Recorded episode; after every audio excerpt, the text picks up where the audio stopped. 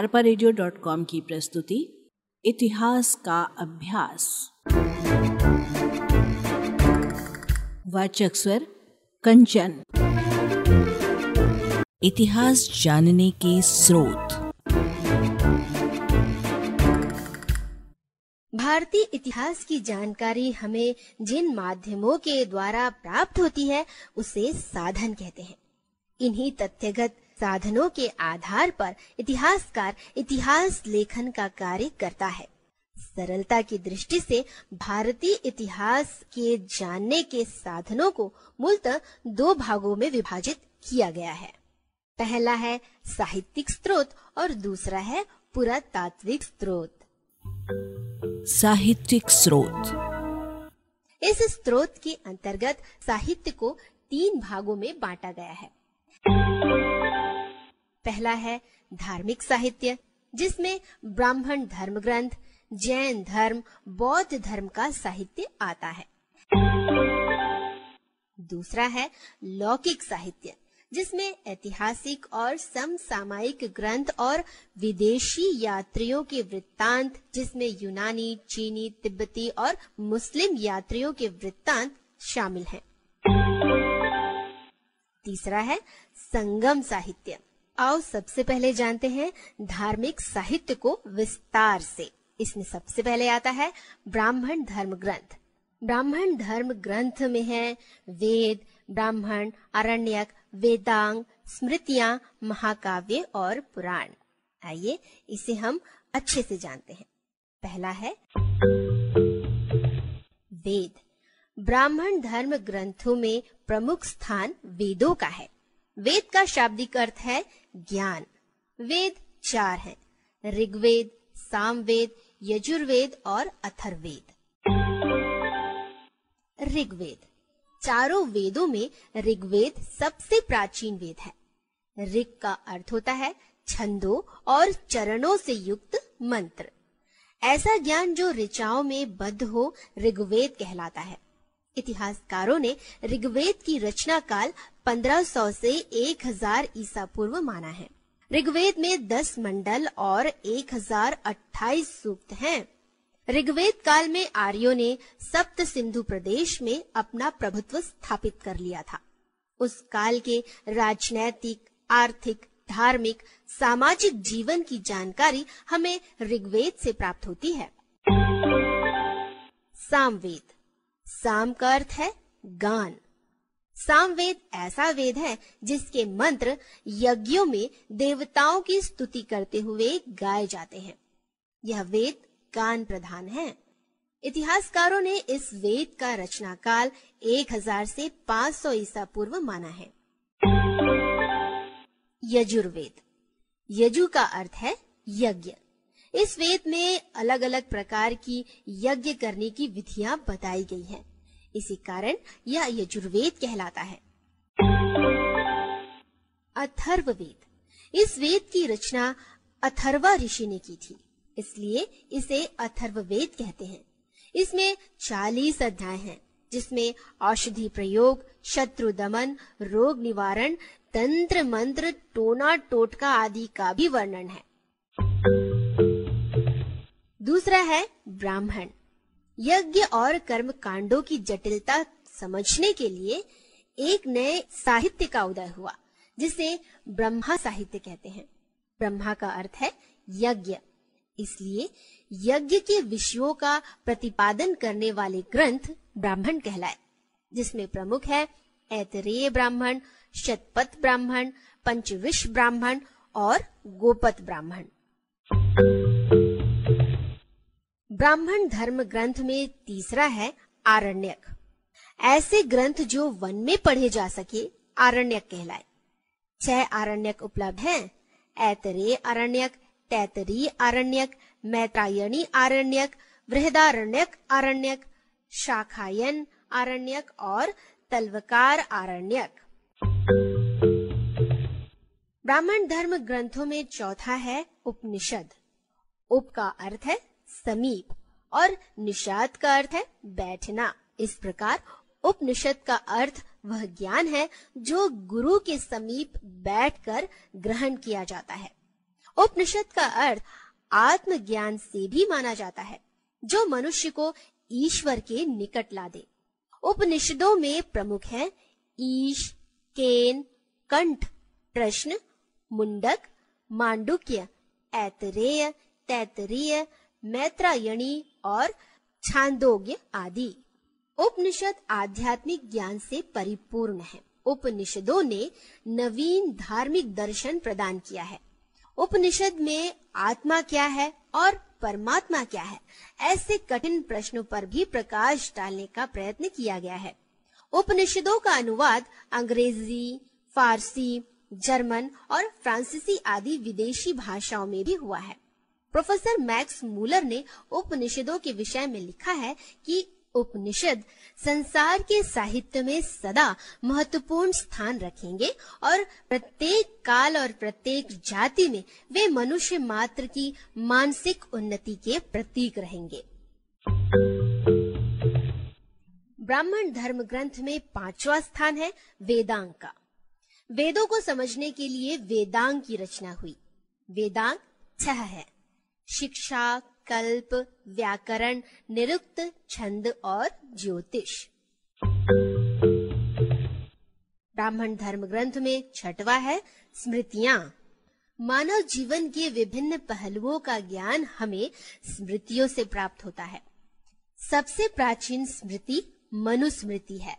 याज्ञवल्क स्मृति, नारद स्मृति, पाराशर स्मृति आदि महत्वपूर्ण स्मृतियाँ हैं।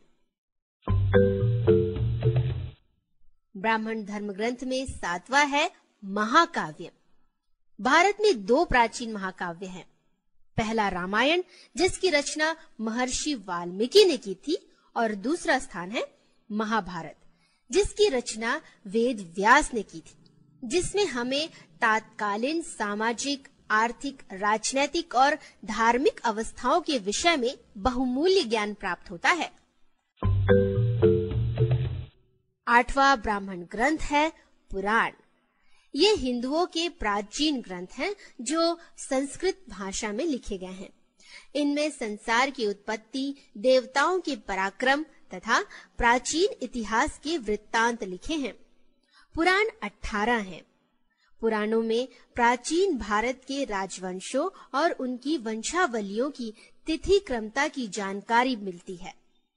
मत्स्य पुराण, मार्कंडेय पुराण वायु पुराण, विष्णु पुराण, भागवत पुराण इनमें प्रमुख हैं। पुराण लगभग ईसा की पहली शताब्दी से लेकर छठी शताब्दी तक लिखे गए थे। विष्णु पुराण में पुरु वंश और मौर्य वंश की जानकारी मिलती है। वायु पुराण में गुप्त वंश के शासकों का ज्ञान प्राप्त होता है। आइए अब जानते हैं जैन साहित्य के बारे में।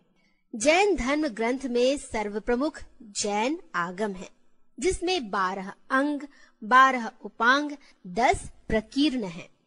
जैन आगम की रचना विभिन्न समय में विभिन्न व्यक्तियों द्वारा हुई। भद्रबाहु चरित्र से चंद्रगुप्त मौर्य के कार्यकाल का ज्ञान प्राप्त होता है। ऐतिहासिक दृष्टिकोण से अन्य महत्वपूर्ण जैन ग्रंथ है परिशिष्ट पर्व। इस ग्रंथ की रचना हेमचंद्र ने बारहवीं सदी में की थी। जैन ग्रंथों में महावीर स्वामी, जैन धर्म और उस काल की राजनैतिक और सामाजिक व्यवस्था के विषय में महत्वपूर्ण ज्ञान प्राप्त होता है। कल्प सूत्र भी एक महत्वपूर्ण ऐतिहासिक स्रोत है।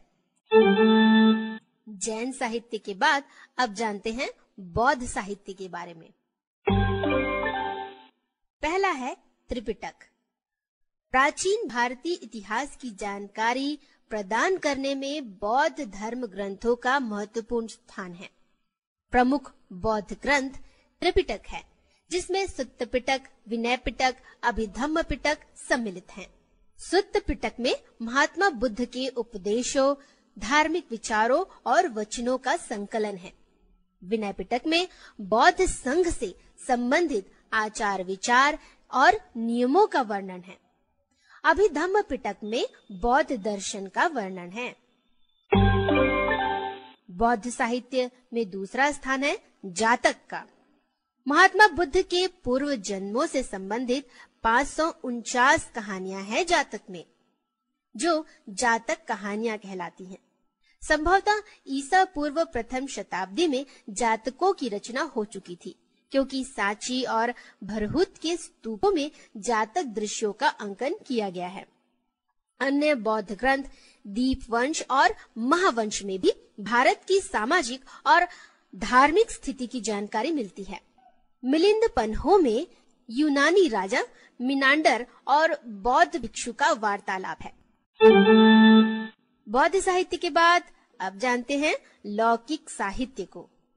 ऐतिहासिक एवं समसामयिक ग्रंथ है लौकिक साहित्य धर्म ग्रंथों के अलावा प्राचीन काल में कई ऐतिहासिक और समसामयिक ग्रंथों की रचना भी हुई, जिससे हमें प्राचीन भारत के राजनीतिक, आर्थिक और सामाजिक स्थिति की महत्वपूर्ण जानकारियाँ मिलती हैं।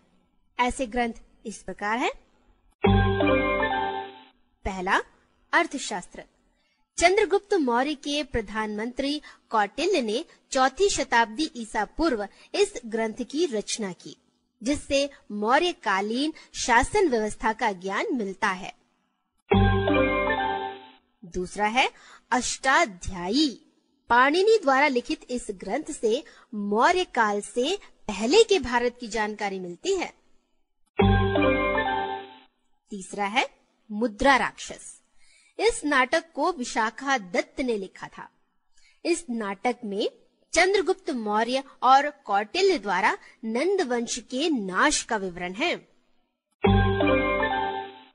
चौथा है नीति सार नीति सार की रचना कामकंद ने की। इसमें गुप्त काल की जानकारी है। पांचवा है, महाभाष्य। महाभाष्य की रचना पतंजलि ने की है। यह ग्रंथ शुंग वंश पर प्रकाश डालता है। छठवा कालिदास के ग्रंथ। मालविका अग्निमित्र ग्रंथ से शुंग वंश और रघुवंश की कृति से गुप्त वंश के संबंध में जानकारी मिलती है। इसके अन्य ग्रंथ अभिज्ञान, शाकुंतलम ऋतु संहार और मेघदूत हैं। सातवा हर्षचरित। हर्षचरित बाणभट्ट द्वारा रचित है, जिसमें हर्ष की उपलब्धियों का वर्णन है। आठवां है गौड़ वहो वाकपति कृत गौड़ वहो ग्रंथ में कन्नौज शासक यशो वर्मा का उल्लेख है। नौवा है, विक्रमादेव चरित। इसे विल्हण ने लिखा है, जिसमें चालुक्य वंश के इतिहास की जानकारी मिलती है। दसवा है राज तरंगिणी कल्हण द्वारा रचित यह ग्रंथ प्राचीन भारतीय साहित्य में शुद्ध ऐतिहासिक ग्रंथ है। यह बारहवीं सदी में रचित है। इसमें कश्मीर का इतिहास वर्णित है। ग्यारहवा है पृथ्वीराज रासो। चंदर बरदाई कृत इस ग्रंथ से चौहान वंश के शासक पृथ्वीराज के संबंध में जानकारी मिलती है। और अब जानते हैं विदेशी यात्रियों के वृत्तांत के बारे में। यूनानी लेखकों में सर्वप्रथम है हेरोडोटस। इन्हें इतिहास का जन्मदाता कहा जाता है। ये चार सौ चौरासी ईस्वी पूर्व से 431 ईस्वी पूर्व थे। इनकी कृति हिस्टोरिका है। इसमें भारत सहित अनेक देशों के संबंध में महत्वपूर्ण जानकारी है। दूसरा है नियार्कस, अनेसिक्रिटस और अरिस्टोबुलस। यूनानी लेखक सिकंदर के साथ ये भारत आए थे। इन्होंने भारत का विवरण लिखा है। तीसरा मेगस्थनीस यूनानी सम्राट सेल्यूकस ने चंद्रगुप्त मौर्य के दरबार में यूनानी राजदूत भेजा था, जिसका नाम मेगस्थनीज था। इसने इंडिका नामक ग्रंथ लिखा। जिसमें मौर्यकालीन, सामाजिक, आर्थिक, राजनैतिक और धार्मिक जीवन की जानकारी प्राप्त होती है। चौथा है, डिमेकस। मौर्य सम्राट बिंदुसार के दरबार में यूनानी राजा ने अपना दूत डिमेकस भेजा था। पांचवा यूनानी लेखक है स्ट्रेबो। इसके भूगोल नामक ग्रंथ में बहुत सारे देशों का विवरण मिलता है। छठवा है, प्लीनी। प्राकृतिक इतिहास नामक ग्रंथ की रचना प्लीनी ने की, जिसमें भारतीय पशुओं, पौधों और खनिज पदार्थों का वर्णन है। और यूनानी लेखकों के बाद अब पढ़ते हैं चीनी लेखकों के वर्णन के बारे में। पहला, स्याहान। यह चंद्रगुप्त द्वितीय के कार्यकाल में 399 ईस्वी में भारत आया। चौदह वर्ष तक भारत में रहकर बौद्ध धर्म ग्रंथों का अध्ययन इसने किया। फ्याहान के ग्रंथ में तात्कालीन बौद्ध धर्म के बारे में जानकारी मिलती है। फाह्यान के ग्रंथ गुप्त काल के धार्मिक और सामाजिक जीवन का ज्ञान हमें प्रदान करते हैं। यह हर्षवर्धन के कार्यकाल में भारत आया था। इन्होंने उत्तर भारत का परिभ्रमण किया। वह मठों, विहारों, स्तूपों में गया। वेनसांग ने हर्षकालीन धार्मिक व्यवस्था के साथ साथ राजनैतिक स्थिति का भी वर्णन किया। वेनसांग ने अपनी पुस्तक सी यू की में हर्ष, उसकी राजधानी, उसकी सभाओं, शासन प्रबंध और तात्कालीन सामाजिक और धार्मिक अवस्था का वर्णन किया। यह ग्रंथ ऐतिहासिक सामग्री का कोश है। इसके महत्व के विषय में डॉक्टर बी एस स्मिथ ने कहा है, वेन सांग के ग्रंथ ठीक ऐतिहासिक जानकारी देने वाला ऐसा कोश है जो प्राचीन भारतीय इतिहास के प्रत्येक विद्यार्थी के लिए अनिवार्य है और इसने अज्ञात भारतीय इतिहास के पुनः निर्माण में इतनी सहायता दी जितनी संभवतः किसी भी पुरातत्व संबंधी खोज ने नहीं दी। वेनसांग के लेखों से भारतीय भूगोल की जानकारी और प्राचीन स्मारकों को पहचानने में सहायता मिली है। वेनसांग ने भारत के दार्शनिक विकास पर प्रकाश डाला, क्योंकि उसने नालंदा विश्वविद्यालय में दर्शन शास्त्र की शिक्षा प्राप्त की थी। तीसरा, इत्सिंग। सातवीं सदी के अंत में इत्सिंग चीनी यात्री भारत आया। और नालंदा व विक्रमशिला विश्वविद्यालय में रहा। ये तो थे चीनी लेखक। और अब बारी तिब्बती लेखकों की। तिब्बती यात्री लामा तारानाथ ने दो ग्रंथ, कम्यूर और तंगयूर, बारहवीं शताब्दी में लिखे। अब जानते हैं अरब लेखकों के बारे में। पहला, सुलेमान। सुलेमान नामक अरबी लेखक भारतवर्ष में नौवीं सदी के मध्य में आया। इसने पाल वंश और प्रतिहार वंश के संबंध में जानकारी दी। दूसरा, अलम सूदी। यह 941 ईस्वी में भारत आया था। तीसरा, अलबरूनी। यह महमूद गजनवी के समय भारत आया था। उसने तहकीक हिंद ग्रंथ की रचना की। जिसमें उसने भारतीय समाज, संस्कृति, धर्म, दर्शन, भूगोल, गणित आदि के संबंध में महत्वपूर्ण जानकारियाँ दी